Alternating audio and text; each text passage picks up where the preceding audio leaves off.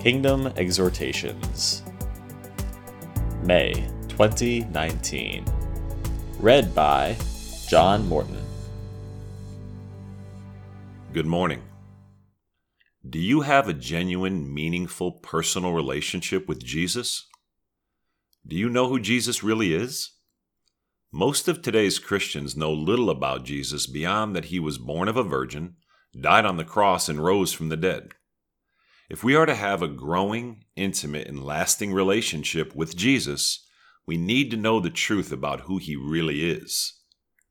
Quote, He is the image of the invisible God, the firstborn over all creation. For by him all things were created, things in heaven and on earth, visible and invisible, whether thrones or powers or rulers or authorities, all things were created by him and for him he is before all things, and in him all things hold together. Colossians 1 15 through 17.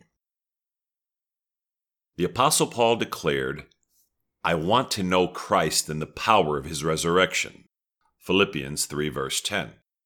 The Bible teaches that the ultimate goal and meaning of life is a growing relationship with Jesus Christ. Are you currently living your life with this as your primary goal? Most of us do not live this way, and we fail to know and appreciate all that Jesus has to offer.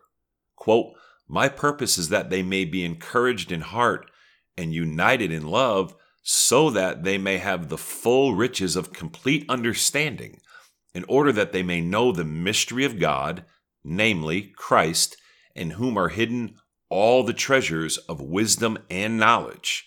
Colossians 2 verses 2 and 3. How many of us live our lives with the understanding that all wisdom and knowledge comes in and through Jesus Christ? Quote, Do not love the world or anything in the world. If anyone loves the world, the love of the Father is not in him.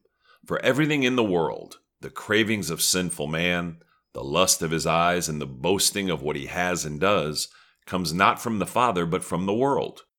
The world and its desires pass away but the man who does the will of God lives forever.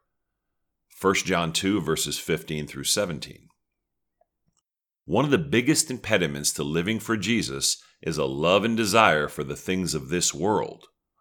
The only way to change our desire for this world is to deliberately focus on doing things that pertain to eternal life.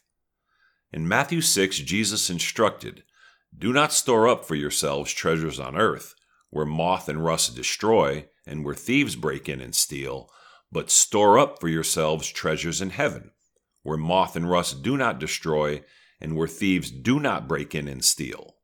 For where your treasure is, there your heart will be also. Verses 19 to 21. Everything we actively and deliberately do to obey the will of God through Jesus Christ stores up for us treasure in heaven. Begin to take time, starting today, to store up treasures in heaven. Encourage or exhort someone to walk with Jesus. Bring order to a disorderly situation through Jesus, whether it's picking up trash, helping people who are at odds to get along, helping the needy with food or other necessities, or anything else the Lord Jesus may show you. Remember, quote, in whatever you do, whether in word or deed, do it all in the name of the Lord Jesus, giving thanks to God the Father through him. Colossians 3, verse 17. Let us go now and determine to earnestly contemplate the true meaning of life. The Bible is the Word of God, and it clearly teaches that our life will ultimately be defined by our relationship and service to Jesus Christ, and that all Christians will give an account of their lives to Him. Begin today to spend more time preparing for eternity. If you are not sure that you have received Jesus as your Savior, then do so now. Sincerely pray and ask Jesus to come into your heart, to be the Lord of your life, to save you from your sin, and to bring you to heaven when you die. If you count yourself a Christian, begin today to live a more Christ focused life, storing up treasures in heaven as you do something each day to advance the cause of Jesus and to help his people. If you will increasingly make this your lifestyle, then one day you will kneel before Jesus and hear him say, Well done, good and faithful servant. You have been faithful with a few things. I will put you in charge of many things. Come and share your master's happiness. Matthew 25, verse 23. May God bless you all.